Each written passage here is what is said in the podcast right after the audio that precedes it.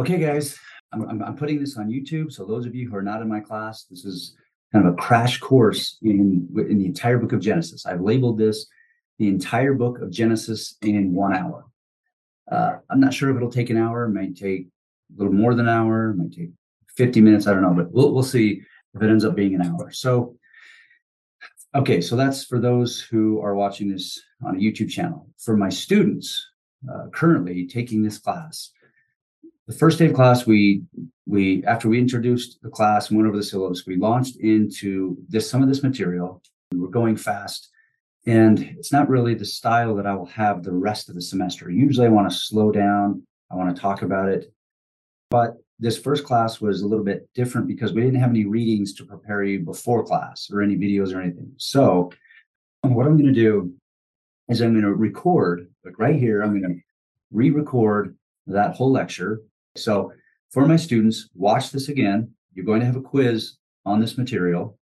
And then after, this is just sort of a crash course, you know, in the literary structure, the academics, uh, the academic issues uh, about the book of Genesis. And then we will meet and in class next time, and we'll talk about some of this. And we'll bring in some of our perspective of our faith community and, and try to wrestle with some of this stuff and talk about the implications. Okay. So let's jump in and we'll see how long. Let me just time myself.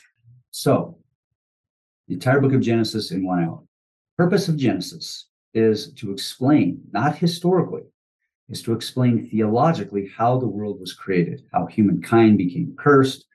Um, it's to explain God's plan in rescuing humanity and explain the founding of the Israelite nation. So there's a lot of these major issues in the book of Genesis. In the first part of the book of Genesis, what we learn in the first part, especially in Genesis 12 and 15, runs through the rest of the book of Genesis, but also the rest of the Hebrew Bible. So the reason why in the semester I'm dealing with Genesis like this in a whole lecture is because the book of Genesis is the foundation for the rest of the Hebrew Bible and clear into the New Testament. Like everything goes back to the Abrahamic covenant back to the founders, back to the creation. I mean, it's constantly referring back to these individuals and those stories. Okay, so that's what the major purpose is. There are four main sections. There's the primeval history, the first 11 chapters, and then we have Abraham. Abraham, Isaac is with Abraham, Abraham, and then you have Jacob, and then you have Joseph. Okay, so in class, I showed this screen. I'm not going to click on these YouTube videos, but you can pause the screen. You can even search on YouTube some of this. When Ken Ham debated Bill Nye about the creation, Ken Ham is the one who started the museum, the Kentucky Bible Museum. It's like a what is it? The Ark. It's like this big ark, and it's a, a creation museum. And Ken Ham and Bill Nye, what we know as the science guy, debate about uh, evolution and about the history of the Earth. You also have the Flat Earth Convention. We talked about some of that in class. Uh, there's people who have homeschool curric- uh, curricula, various curricula, and they use the Bible and Genesis for their science sections.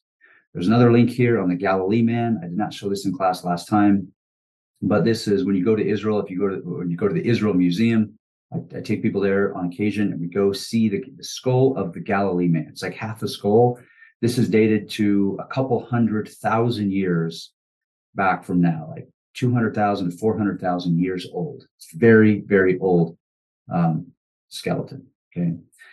The reason why I showed a lot of this in class, a lot of these uh, videos on YouTube, is to show just how much right, like right now in the in the 21st century, in the year 2023, just how many people are watching these videos. There's hundreds of thousands of people that click on some of these videos and watch them about the Earth being flat or being like a dome shape and why the flat earth people seem to have a resurgence. Uh, you have you know a lot of these debates today about the age of the earth um, how long people have been on the earth. Some of these videos have arguments that dinosaurs were on the ark. It's not all christians it's some christians but i wanted class to know what's circulating around. So anyway you can pause this video if you want and then you know even jot down some of these youtube links or just go search and watch what's happening currently where people are looking using the book of Genesis to talk science and there's debates and there's arguments about this. Okay. So generally, the, the general view, not just in Genesis, but if you take a few passages in Psalms and a few passages throughout the Hebrew Bible, Isaiah, you get, and also other ancient Near Eastern texts, you get this idea that the globe, as you can see here, that the, the world, the world is like a snow globe. It's a flat bottom, flat like, surface, earth, with the dome shaped over it. And the Hebrew word for firmament, this is a firmament. The Hebrew word for that, I think, is rakia. I remember rakia is a cognate to another ancient Near Eastern language, I think Syrian, which means something like a golden dome. Golden dome. That's what they see. They see a dome in the skies. So all these stars, golden dome. And you have the waters above and you have the waters beneath, and you have pillars that are holding up the earth. So you got the snow globe with pillars, you have the underworld underneath, and you know this is where the sea monsters and other things like under the ocean. And then even below that is is sheol or uh, below the earth.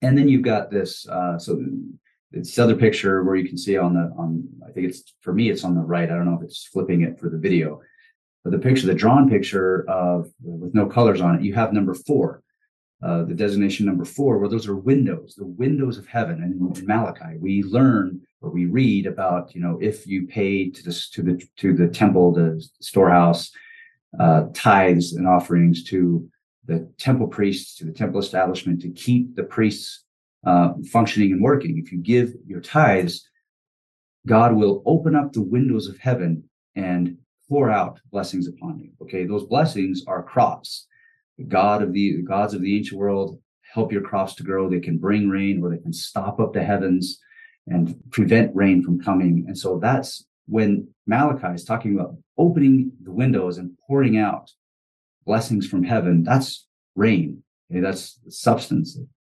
growth and life, water. Okay, so that's what that's about. That, that's the imagery that they have. Okay.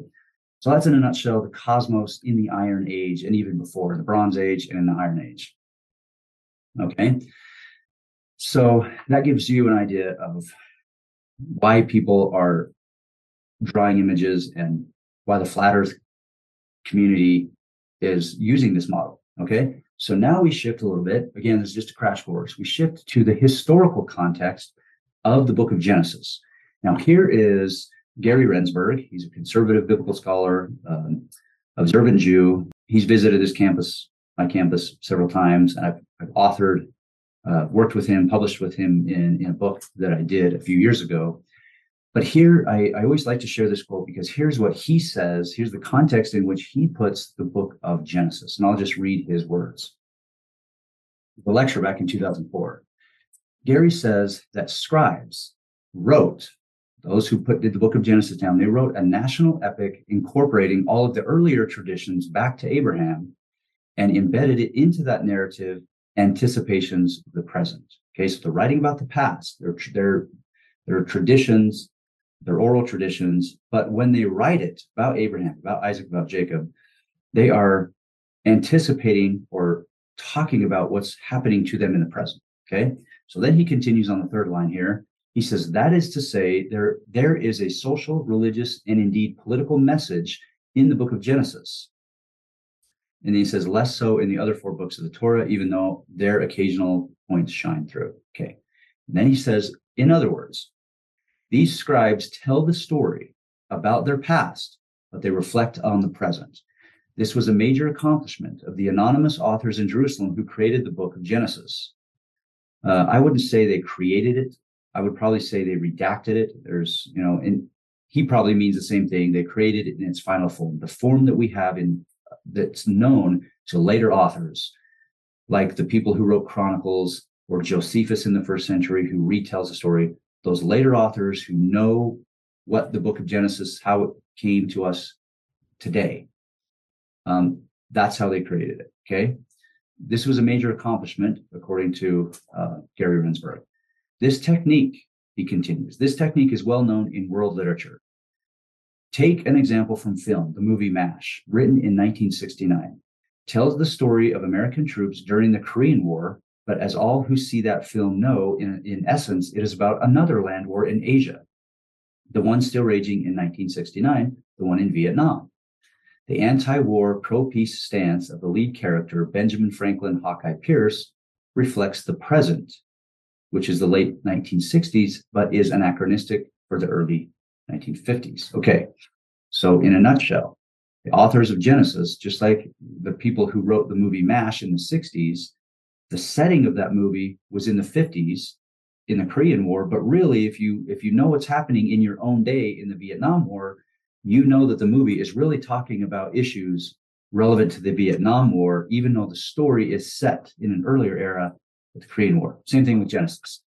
This story, this this book is written at a later time, perhaps in the seven, 700s, 600s, 500s. Uh, there's some debate about when it's written, but they're writing about their present circumstances, even though they're writing back about, they're telling their traditions about Abraham, Isaac, Jacob, and creation. Okay, perfect, perfect quote for people to to to uh, understand what's happening. Okay, so then um, this is also taken from the work of Gary Rendsburg and others, and this is seeing the period of the monarchy in Genesis. Even though Genesis purports to be or is about the events clear back in like uh, um, all the way back to the beginning of the world, all the way up to around 2000 or BC or like even 1600 BCE. Okay. But the argument is that maybe Genesis was written after King David, after King David, after even Solomon, during the days when there was a king in Jerusalem. And here's some of the evidence. So, as you can see on the screen, God promised Abraham and Sarah that kings will stem from them, will come from them. So, the, the authors are already focused on kings. This is not strong evidence by itself, but this is one little piece that we'll add to. Okay, the boundaries of the land of Canaan promised to Abraham in uh, Genesis 15 18. So those boundaries are the same boundaries that are in the heyday of the Davidic Solomonic monarchy. Same one. We mentioned boundaries at the time of Abraham, happens to fit the boundaries at the time of David and Solomon. Genesis emphasizes Judah a great deal. Judah is, is a prominent figure in the book, and Judah receives a blessing from his father that through him, his, his lineage will produce kings. So the tribe of Judah later was the dominant tribe in the southern kingdom. The king was from, David was from the tribe of Judah. Okay, next, David ruled over at least three small kingdoms. There was Ammon, Moab, and Edom. They were all rivals, rival, small rival kingdoms in the land of Canaan and in the Transjordan on the other side of the Jordan River. And when we when we read Genesis, we can see Genesis explains the origins of all these kingdoms. If you remember, Ammon and Moab were born from incest to Abraham's nephew Lot, right? And Lot escapes Sodom and Gomorrah he and his daughters thought that the whole world was there was nobody else on the world on the earth and so his daughters got him drunk and procreated with him and the sons that came from those daughters were ammon and moab that's the claim of the israelites writing later during the time when there are uh, there are rivaling uh, their rival nations with ammon and moab they write to uh, to criticize to slam um, these neighboring nations they're saying okay, we're better than you. We're our God is stronger than you. And after all, you guys were products, your your progenitor, the founder of your like nation, the father of your nation, was a result of incest. Okay, this is all throughout the ancient Near East, this polemic against other people. Um, you're trying to paint them in the worst light possible. Also, the father of the Edomites was Esau, Abraham's grandson Esau. This is a twin relationship. Jacob and Esau were brothers. Esau's the older brother. And this, and then if you remember, Jacob's name was changed to Israel. And so you have the, the nation of Israel and the nation of Edom. They were rival nations. In fact, if you remember from the book of Obadiah, the prophet Obadiah laments that the Edomites, during the Babylonian siege, when the Babylonians came in and they were um, destroying some of these cities and they were wreaking havoc in the land, the Edomites were using that as an opportunity to go pillage some of the cities and even kill some Israelites. And so Obadiah is writing in there that some that he's he's criticizing Edom, and he says eventually these two kingdoms, these brother nations, supposedly from twins, Jacob and Esau, will come together, be restored, uh, restored together, and once again become brotherly nations. Okay, those are the, that's the origins in Genesis, but you can see how it's written at a time when there's a lot of animosity between the two nations. Okay, also Isaac blesses Jacob that his nation will be lord over. He says, "You, you, and your nation will be lord over your brothers and may your mother's sons bow down to you. Now, this is interesting because it's very, it's a political language. It's political language because only, there's only one other son. There's Jacob, and then there's only one other son from Rebecca. So when Jacob receives a blessing that you're going to subjugate them, that's only really talking about the Edomites. Okay. This is political language at a later time when these nations were warring. Okay. Does that make sense? If it doesn't, bring your questions to class. And uh, those of you who are not in my class watching this on YouTube, you can ask questions in the comments section. Okay, also, you have Genesis places emphasis on Jerusalem. Remember, Jerusalem is not a city at the time of Genesis, like at the time of Abraham. Like it's it's it's different. Um, the the Jerusalem, the capital of Jerusalem, that the Israelites know that David conquers. That you know, David's the one that conquered this in around a thousand or so BC. But in Genesis, you can start to see crumbs that were dropped in the text that show that their current emphasis is on Jerusalem. So let me show you what this is all about. So in Genesis chapter 2, verses 13, it, it mentions in passing the Gihon River that flows in Eden, flows in the Garden of Eden. But if you remember, the Gihon Spring, same name, Gihon Spring, was Jerusalem's water source after David conquered the city, all the way through, even in, um, into the New Testament time period, that was there. There was one spring right there at the base of the city of David, right in Kidron Valley, the Gihon Spring. This is important because there are prophecies in later books. You have Ezekiel, you have Zechariah, you have Joel, as you can see up on the screen, the prophecies that water will flow from out from it says out from under the temple and flow down the Kidron Valley and heal the Dead Sea. Okay, well, that's the Gihon Spring. What it's saying is that in that time, in the, in the messianic age or some future like end of world age, eventually Jerusalem's going to be turned back into, converted back into its Edenic paradise, paradise of Eden. And that river will flow once again, Gihon, Gihon Spring, Gihon River will flow and it will heal the Dead Sea. Okay, so you can see how this is working.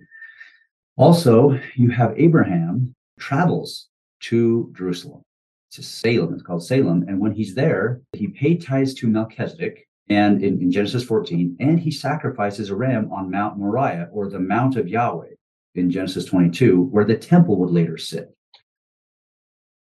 So, boil this down, you've got three elements in Genesis that relate to what would later become Jerusalem's source of uh, political and religious power priesthood, represented in Melchizedek. You have the sacrifice to Yahweh. I mean, sacrifice, the temple would be, later be there, and you have the Gihon spring. All of these elements legitimize Jerusalem as the current administrative and sacrificial capital. Now, um, and this is during the time of David, David and Solomon. It became the capital. So it, I wonder, depending on when the scribes finished the book of Genesis, they were probably trying to make an argument that the 10 tribes, the, the tribes that were um, split off from Solomon and moved. They built their own temples and their own sanctuaries north, up in up in Dan, Bethel, and other places.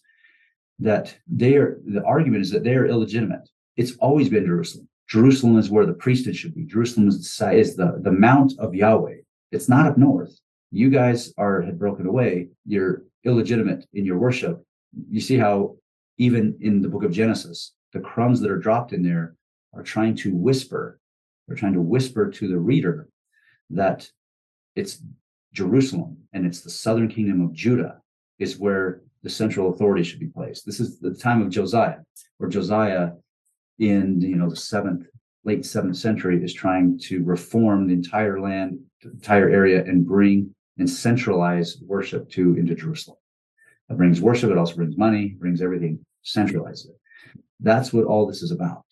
Also, Genesis contains brother issues. There's younger brothers that are always favored. So here's this list. Remember, Abel over Cain, Isaac is over Ishmael, Jacob is over Esau, Judah over his older brothers born from Leah, and Joseph over his 10 brothers who sold him. Okay, and then Joseph's son, Ephraim, is over Manasseh. And then even after you leave Genesis, you get into the first part of Exodus. It's Moses who is favored over Aaron. Why does this matter? And how, how, how does this speak to later David and Solomon? Well, this would provide the legitimacy, the argument, the reason why these stories are being told in a certain way is to provide legitimacy to David and Solomon as kings because both of them are not firstborn sons, yet they became king. So David was the youngest son of Jesse. He becomes king. And then Adonijah is David's oldest remaining son, but it was not Adonijah who became king. It was his younger brother Solomon. Okay. So again, these authors are writing about the prior time during Abraham, Isaac, Jacob, all that, Cain and Abel, all of that. They're writing it, but they're thinking about how we can uh, be an apologist.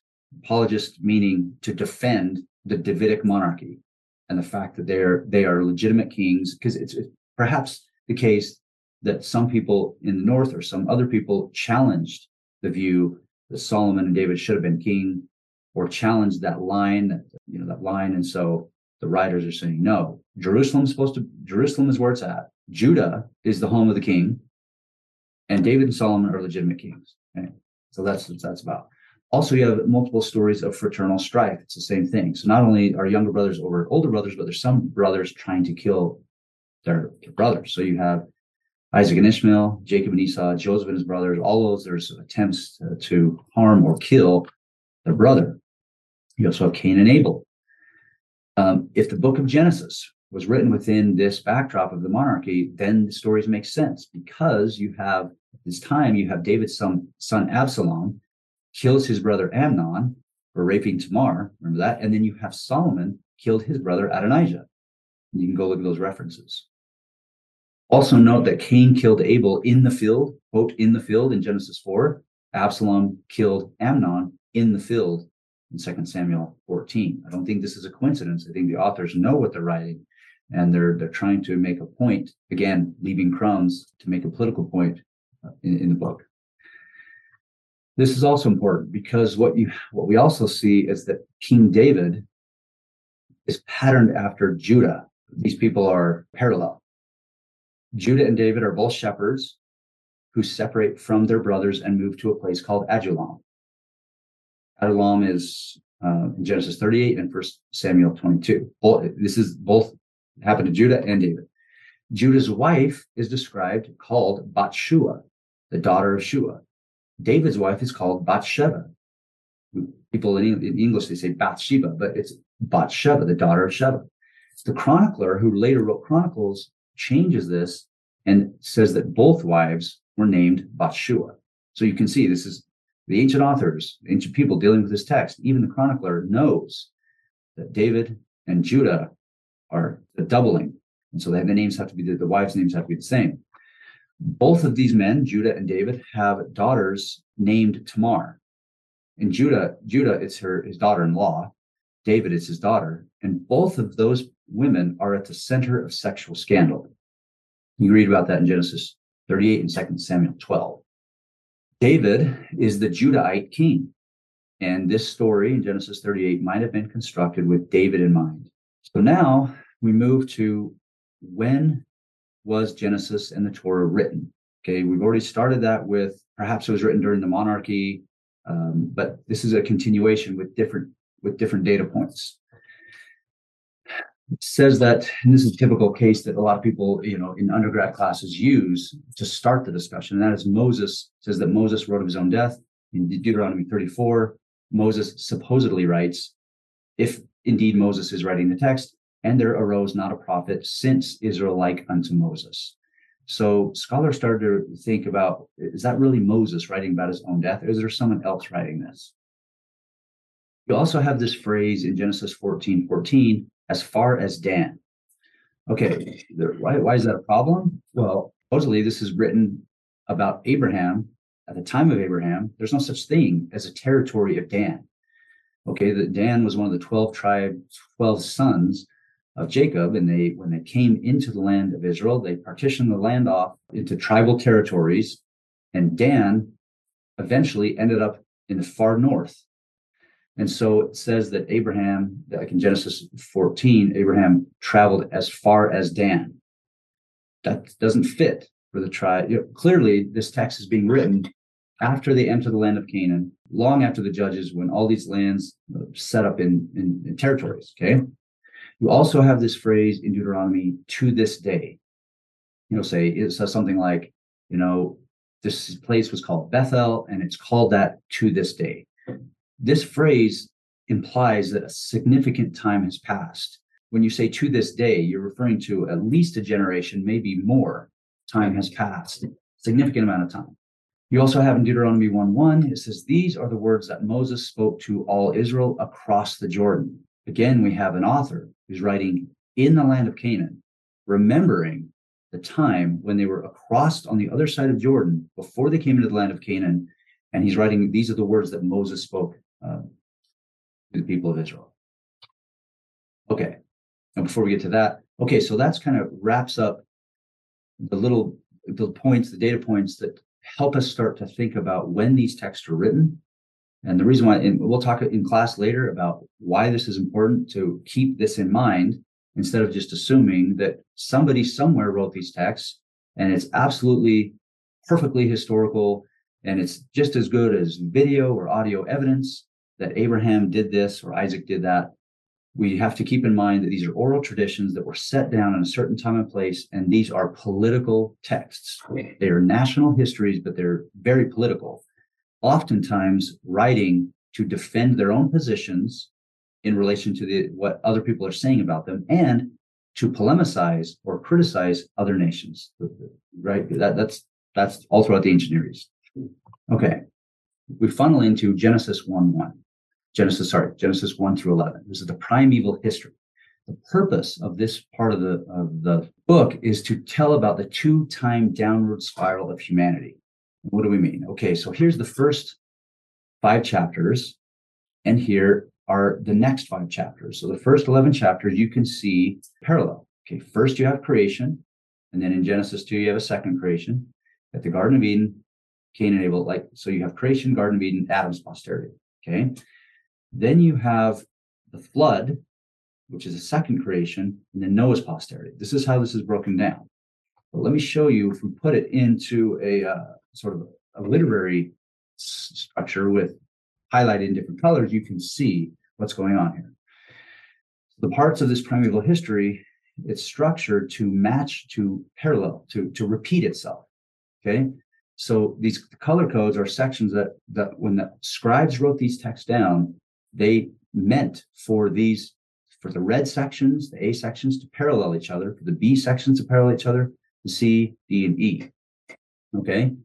So here is, let me just show you an example. I won't do all of these, but I'll show you an example. If we take those A sections in this screen here and pair them up, what you would see, and this is again from the research of uh, Gary Rendsburg and others who study the study the texts, you will see that in both sections there's some repetitions, there's some words and phrases that are repeated. Wind Ruach shows up in both. Tehom, which is a word that means abyss or the great deep, shows up in both. The land becomes visible in both units. Animals and humans are to be fruitful and multiply. That shows up in both units. Humans are given mastery over the animals in both of those units. It says that every living creeper, fowl, beast, cattle, according to its kind, it says those very words in both units. Um, near the end of creation and the flood, it contains in the image of God, he created humankind. Okay, that's in both units. Also, God, quote, had not brought rain upon the earth in the first unit, and then God will send rain upon the earth in the second unit. Actually, I do have one more. Let me show you this one. So here's another example. You take the B sections, Adam's sons, Noah's son. Again, you have both of these units contain discord between brothers, ending in fratricide or enslavement for one of the brothers. The sons of Adam and Noah are named at the beginning of each unit. There's both tilling of the soil stories in these units. Sons are cursed in both of these units. Um, in the first unit, in Adam's, in, in the first B unit, uh, Cain, it says that Cain said to his brother Abel, and what's interesting is then you read on and there's no words that follow. it's kind of a weird text where it says Cain said to his brother Abel, and then there's nothing. It's interesting that in the second unit, you have Ham. This is in the Septuagint, by the way, the Greek translation of the Hebrew scriptures. Ham, Noah's son Ham, said, it says, he said to his brothers, and then there's no words that follow. The author does not want us to know what was said. And so they those missing words seem to be deliberate in order to have these two sections parallel themselves. Okay. So I'm not going to do all the other sections, C, D, E, but you can see this is not just a coincidence. So when I go back here to show you this, it's not just a coincidence. It's not that I'm just making it up or, or someone's reading into it that these are parallel. Like the ancient scribes, the writers absolutely wrote these sections so that they would parallel each other. The evidence of that is both in this structure shown here and then in a lot of this information where you see um, a lot of similarities showing up in each unit in relation to each other. Okay. So we move the discussion forward. Just within the last couple centuries, scholars who study the text started to notice some interesting things of the text they didn't notice before. Some people probably noticed them, but it's really uh, when this started, where two accounts of creation, people notice that there were, you know, in Genesis one, and then it repeats in Genesis two. You read and you finish this creation account, and then it starts again, and you're like, wait a minute, God's creating all this again. There's two creation accounts. There's two accounts of the flood. There's multiple multiple accounts of the Mosaic laws, and they don't always match up. And then there's two accounts of God revealing His name to Moses. And there's other examples, but these are the main things that people noticed.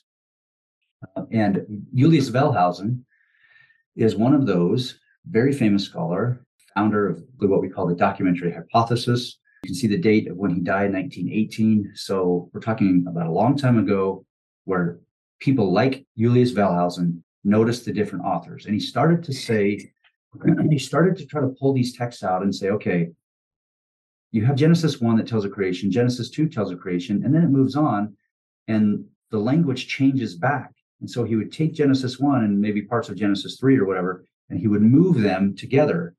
And they, you know, he was, tr- he was trying to tease out the different possible um, texts that were then put together. And um, an analogy would be had someone taken Matthew, Mark, and Luke and John, let's say those four texts, and harmonized them, they, they turned into one account and then let's say that all of the gospels that we have, the, indep- the independent gospels, those manuscripts were lost, not preserved. And the only thing we had was those stories that were all put together, one long account.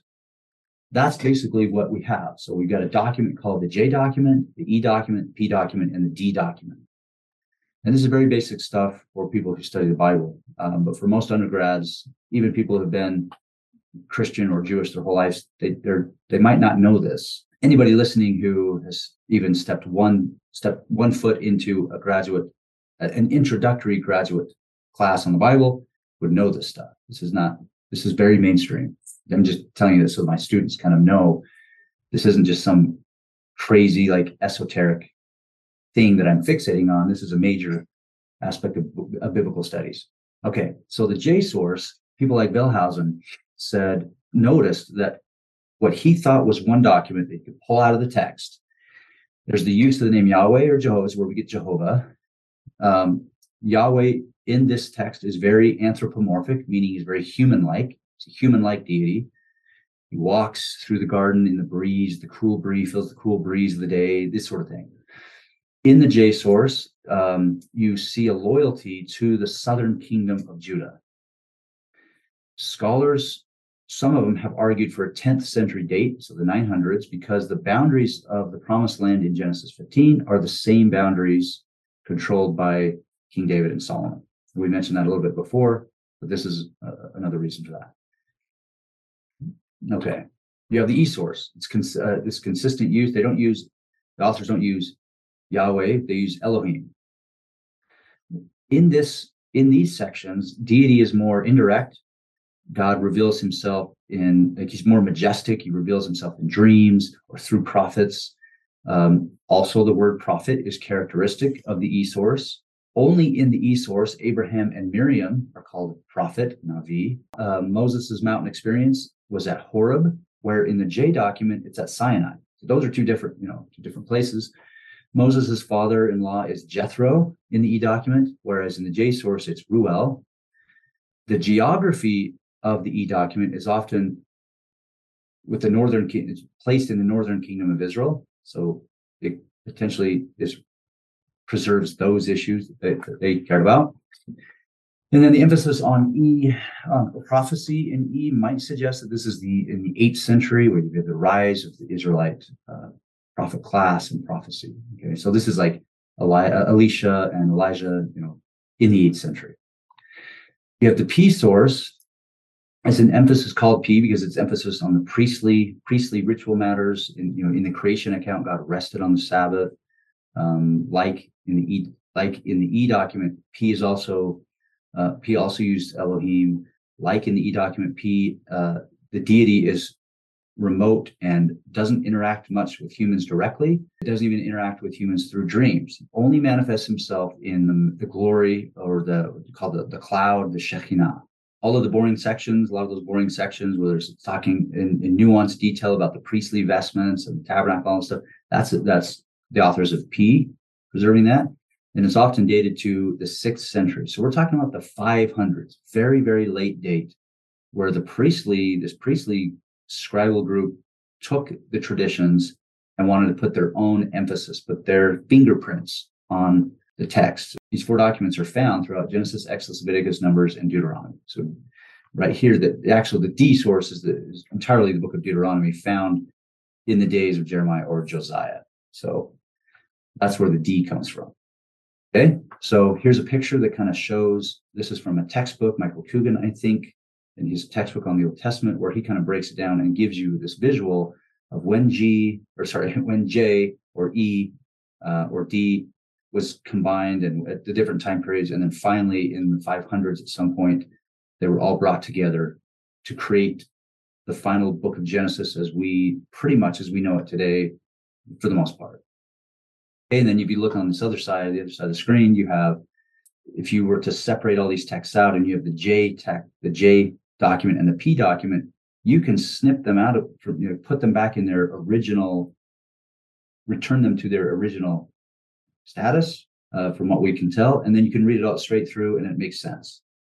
Okay, so that that's the argument. That's the idea that people like Julius Wellhausen noticed, and then scholars have been debating this and talking about this and teaching on this for 200 years. It's still a source of debate. People still debate nuances, and they wonder about dating or about texts. Um, so it's been fun to learn about and watch this debate happen.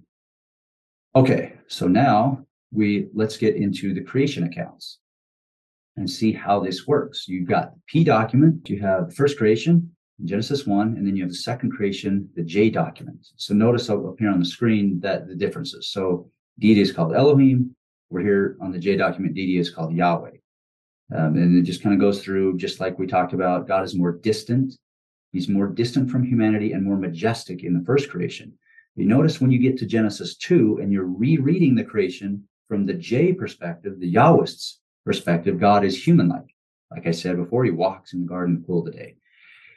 It's also interesting that you have the Hebrew word bara in the first creation, where that's the verb to create. God created. It's only a divine term used for, for the gods, use this as a creation. It's only connected to divinity. In the second creation, the word is yatsar. It's a human action, like making things out of clay, molding bowls out of clay. In the first creation, you have God overpowering the, chaotic, the chaotic waters. It's a dark and dreary, empty, void place. These are later symbols of evil or sin. You're using the word evil, but it's really symbols of chaos and uh, darkness and chaos, right? Um, but then God takes that chaos and turns it into, converts it into a habitable garden for humankind. In the, the J document, there's no discussion of chaos at all. Okay, then we continue. In the P document, God creates the skies and the earth. Okay, see how it's more heaven centric, which fits God as being more majestic. In the J document, uh, earth and sky. Earth is created first, then skies, earth and skies, more earth centric. Next, God creates, uh, God speaks creation to existence, but in the J document, God labors. He's actually in the garden or in on the earth or, or whatever, laboring as if you have somebody laboring with their hands into existence. And finally, this is really fascinating where you have God creates um, Adam, and the Hebrew word Adam means something like humanity, man or humanity.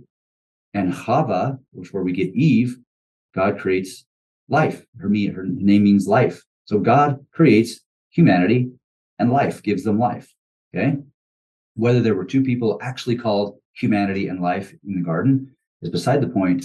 The writers of the P document are showing like this is the ultimate man and this is the ultimate life giver, and that's their names. Okay. In the J document, Adam is the, the word Adam is not an actual person. It's not a proper name until you get to chapter four. It's just a generic term. Me, it's Ha Adam, the man. So you have to, you can be careful. It's the man. It's just a generic name. The woman, she's not called woman until she eats of the fruit. After she eats the fruit, the, she's then called Chava or Eve, meaning life giver.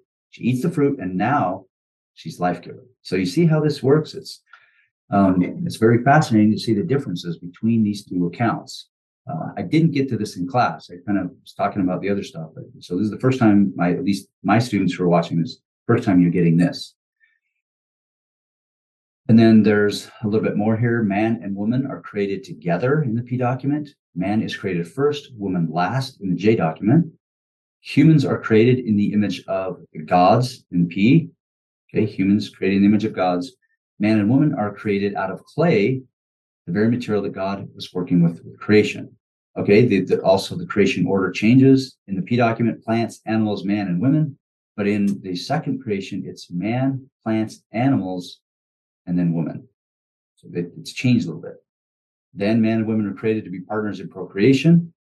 But in the J document, and this is really strange for, for a lot of my students, animals were created to be a helpmate, a helpmeet, a helper, right, for man.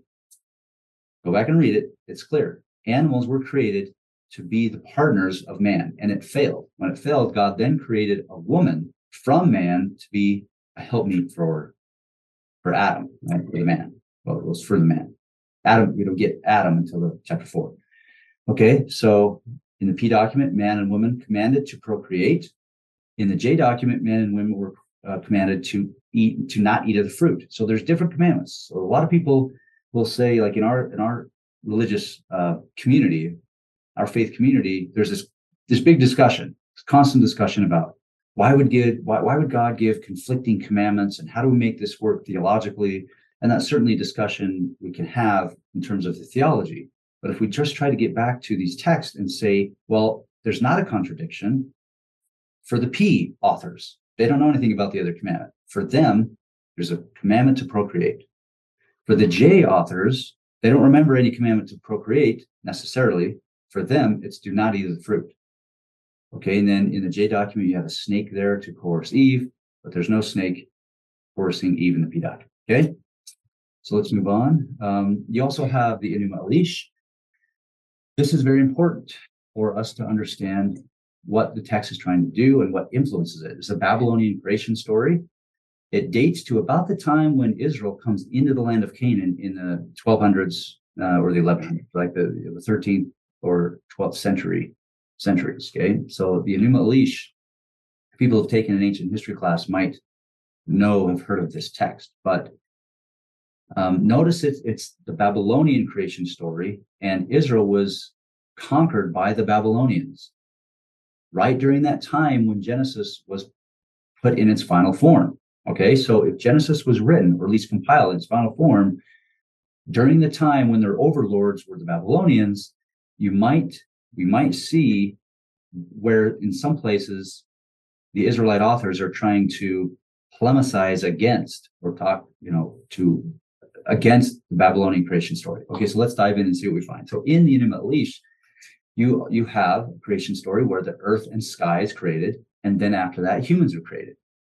You have Marduk, the storm god, defeats Tiamat, the saltwater god. So the storm god defeats the saltwater god. Okay, in Genesis, if you remember, God who creates the world and does what?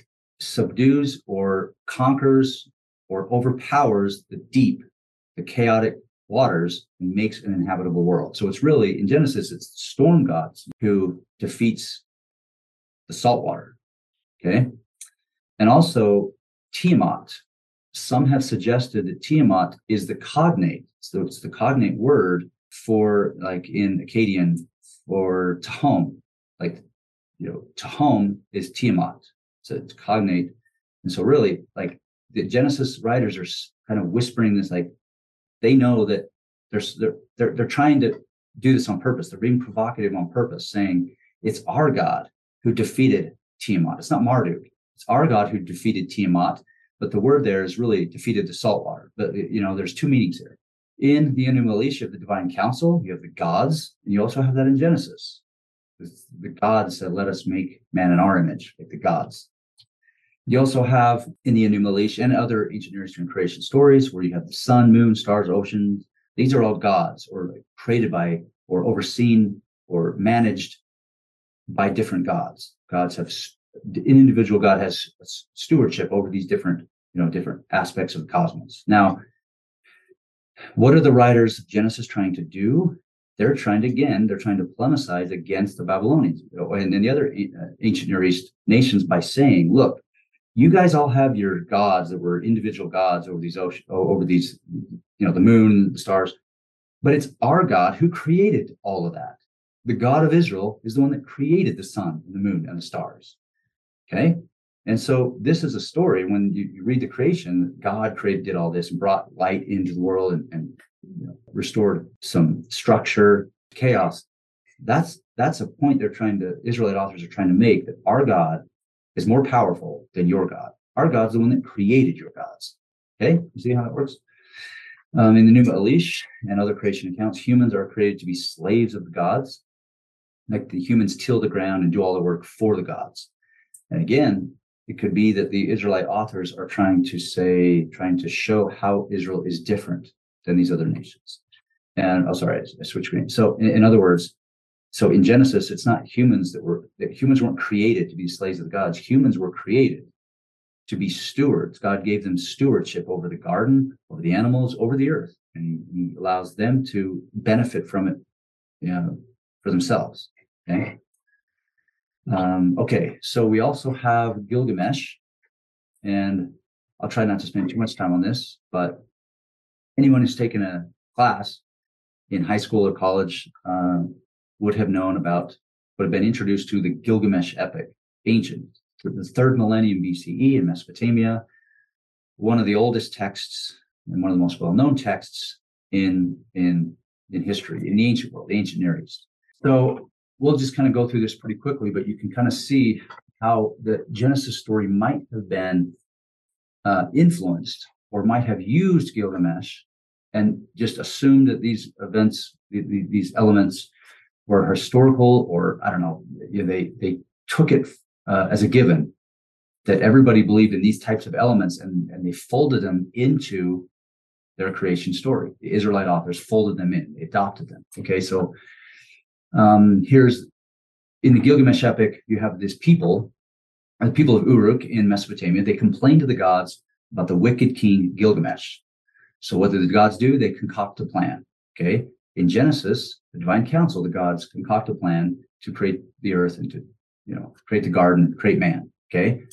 The god Aruru creates Enkidu, this guy Enkidu from clay, makes this man out of clay. And He's a kind of hairy Sasquatch, and he's left naked in the an animal habitat.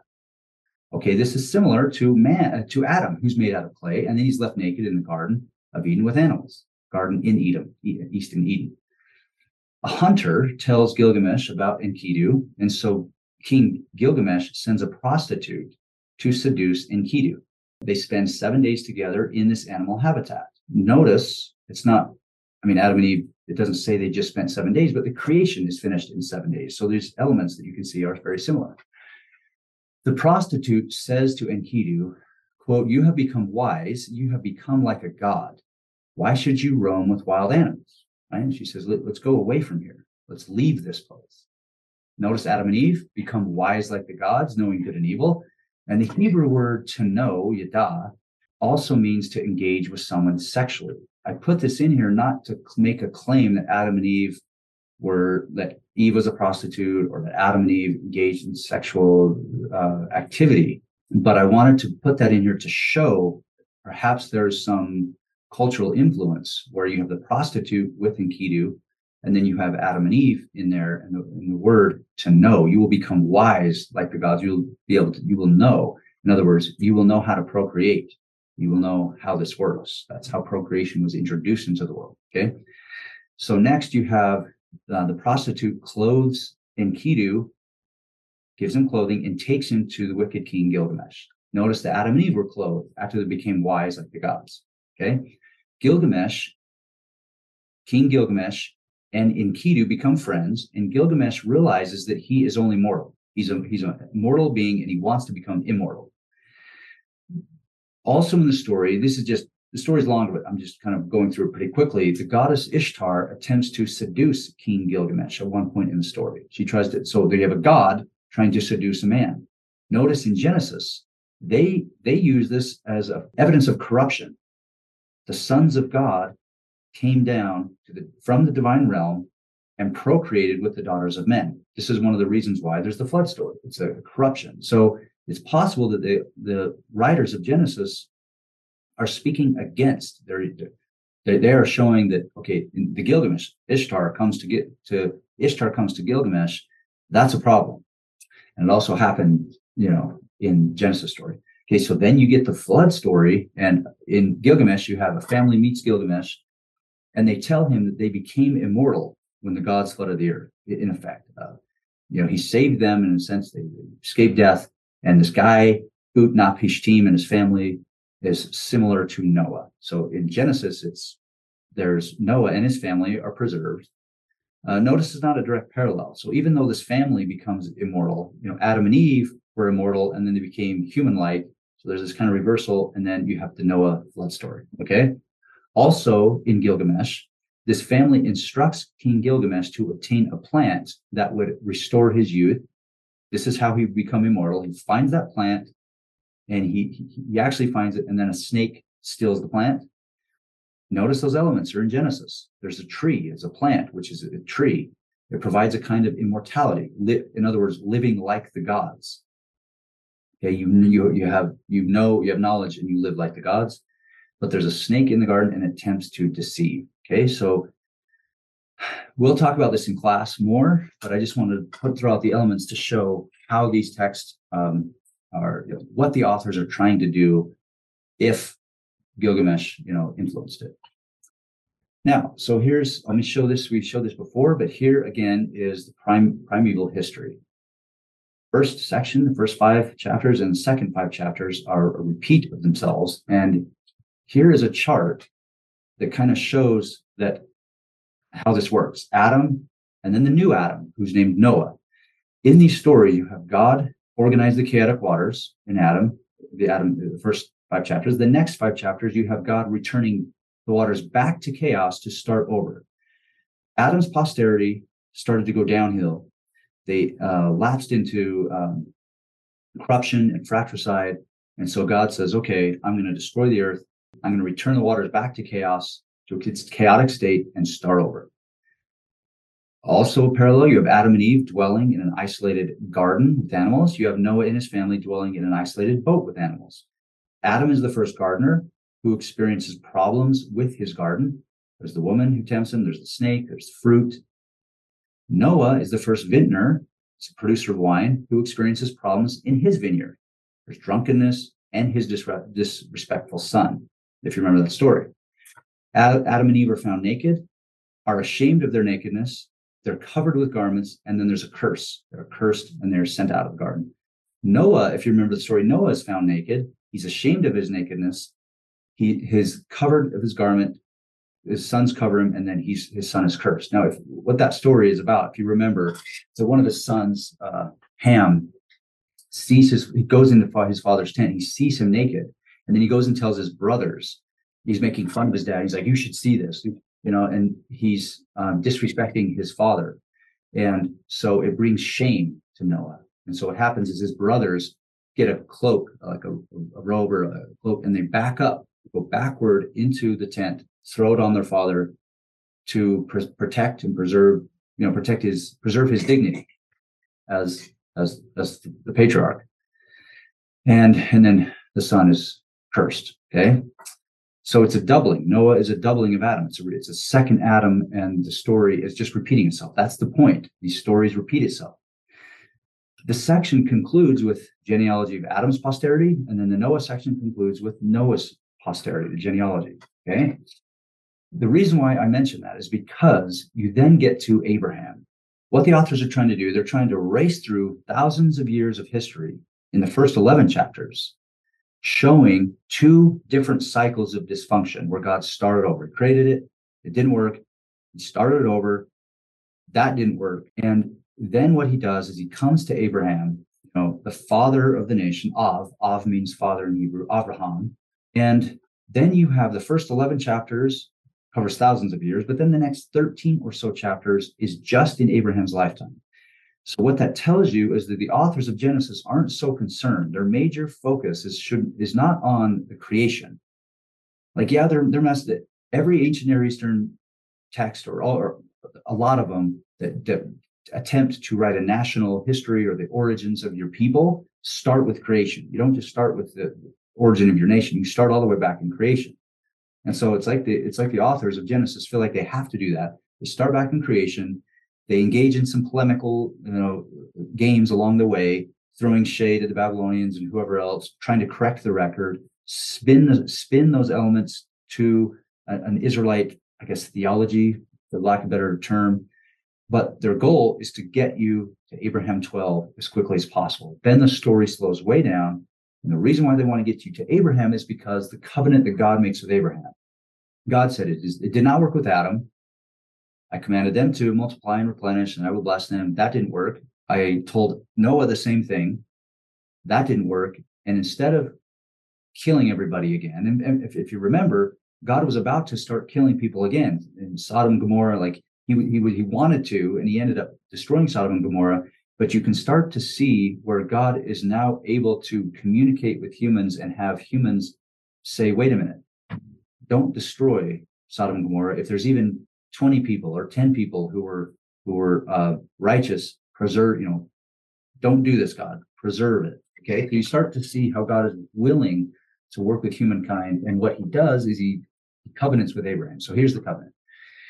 In chapter 12, we read, and it's also repeated in chapter 15 or 17 and, and later chapters, but this is where it starts in chapter 12. All the families of the earth will be blessed. Abraham has shown a great land. His posterity will become a great nation, and God's enemies, God, God will curse the nation's enemies. That's the covenant. And so if we know that, all the rest of the stories, all the Jacob cycle, the Joseph cycle, and even the rest of the Hebrew Bible should be read with this covenant in mind because they constantly authors are referring back sometimes explicit sometimes implicit referring back to that very covenant with abraham okay so let me show you a few things here is the abraham cycle and notice again how the symmetry is this this text is created with incredible incredible precision and symmetry by the ancient authors they do it so the A sections will match. You know, the story goes goes along. The A sections match. The B sections match. And the the central part of that is to be is the most important. Like that's the central part. It's the makes the most. Um, that that's the big. That's the punchline. And notice here, the central part of this whole Abraham cycle is a covenant with Abraham. So we were introduced to the covenant in chapter 12, but it's repeated in 15. There's the covenant with Abram, before his name's changed, Abram. And then you have the Hagar and Ishmael. They are sent away. That's important in these two sections. And right in the very next section, God covenants again with Abraham. The covenant, covenant repeated. And now you have Abram and Sarai, and then you have Abraham and Sarah. And then she's promised a son. That's the most important part. Okay, so I w- we won't go through all these different sections and spend a lot of time on Abraham, but I do want to, to zoom in on this E section and show you why this is important. Okay, it's the it's Hagar and Ishmael.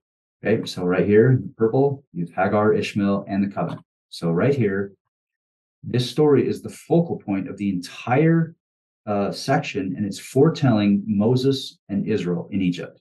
It's a reversal.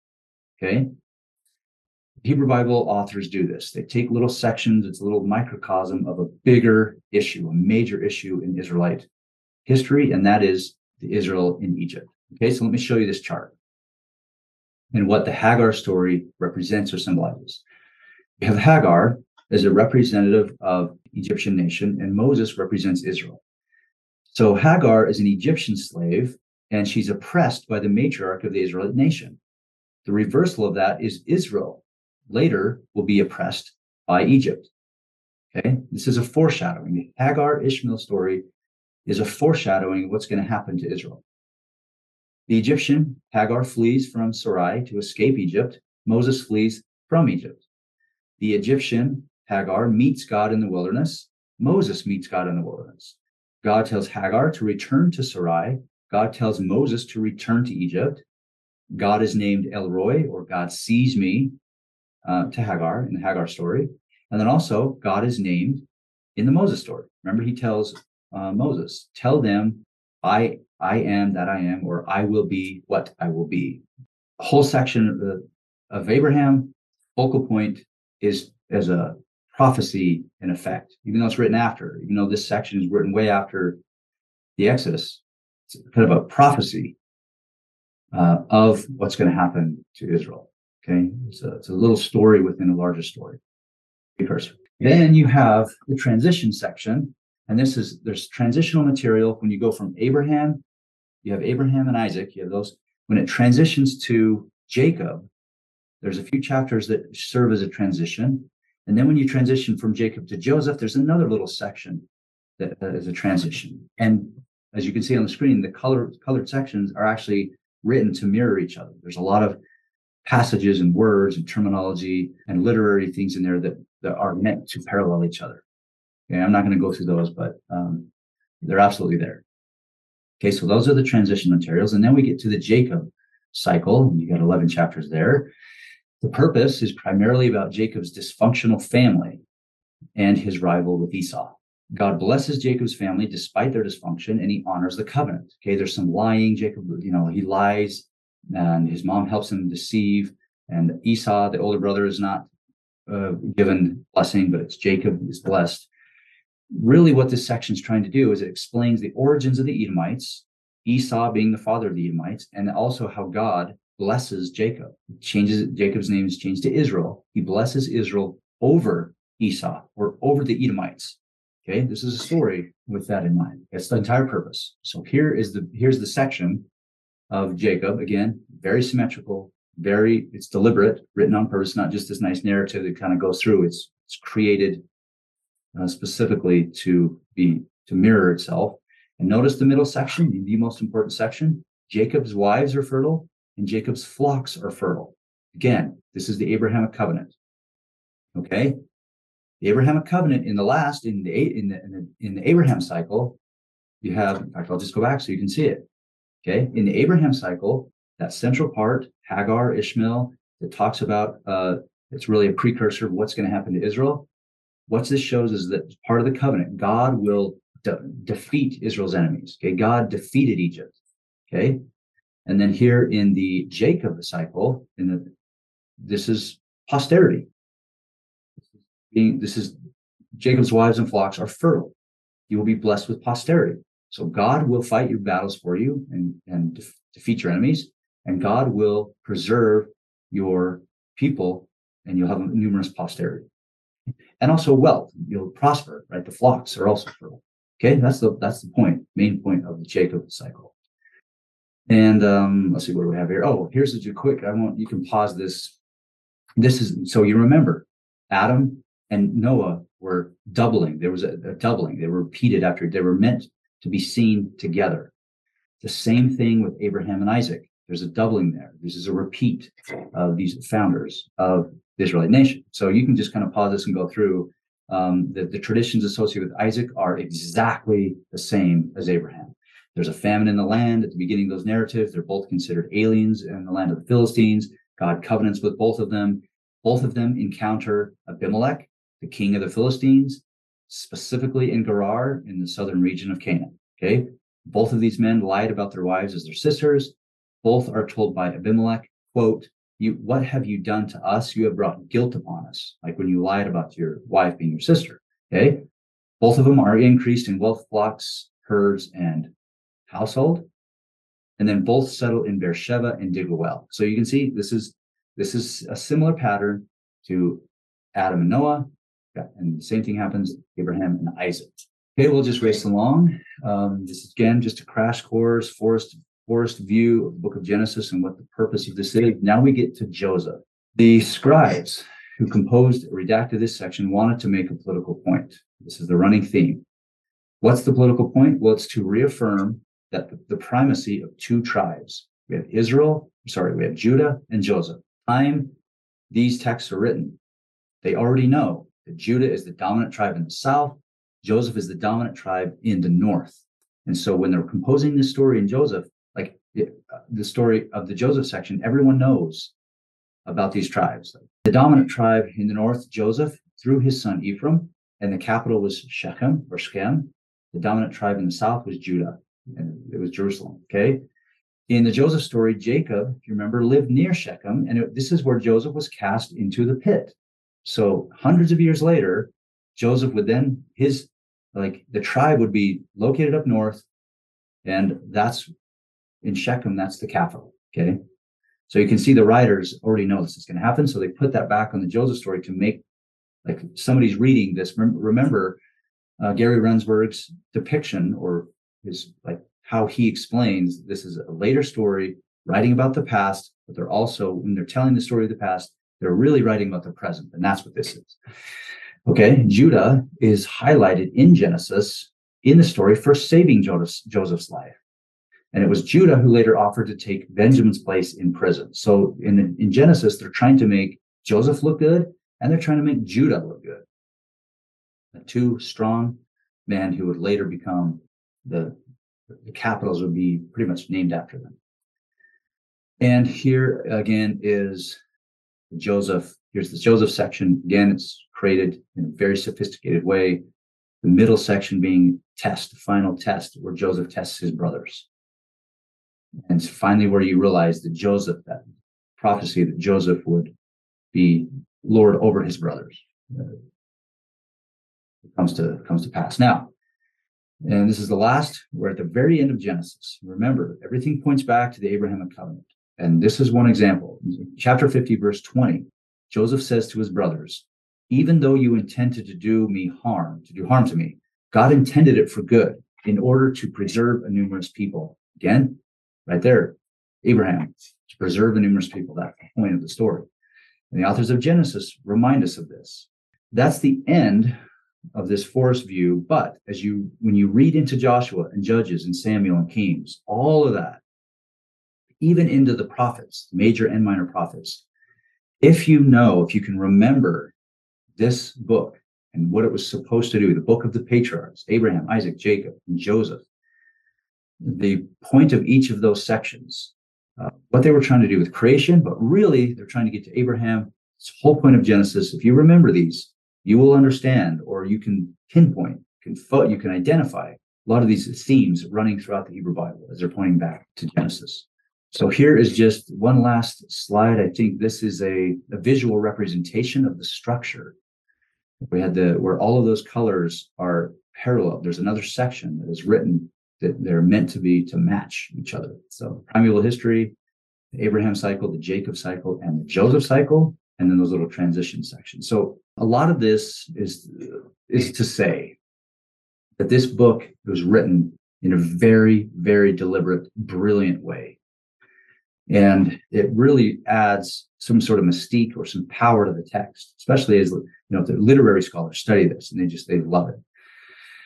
And I want my so my students who, uh, if you're not my students and you're just like watching this, um, you can enjoy this, you know, please comment in the video maybe something new that you learned in this video. Um, so for my students, I want you to bring your notes to class and be prepared to talk about not just the elements thing that I talked about, but now we're going to, to use this as a launching pad into our discussion about what it means, what are the implications, how do we in our faith community and in our as students at this university, how do we engage and understand these texts and understand what's going on? How does it relate to us? So we're going to discuss that and, and grapple with it. So bring your questions and uh, and be prepared for a, a pretty good discussion. Okay, thanks guys. Let's be up.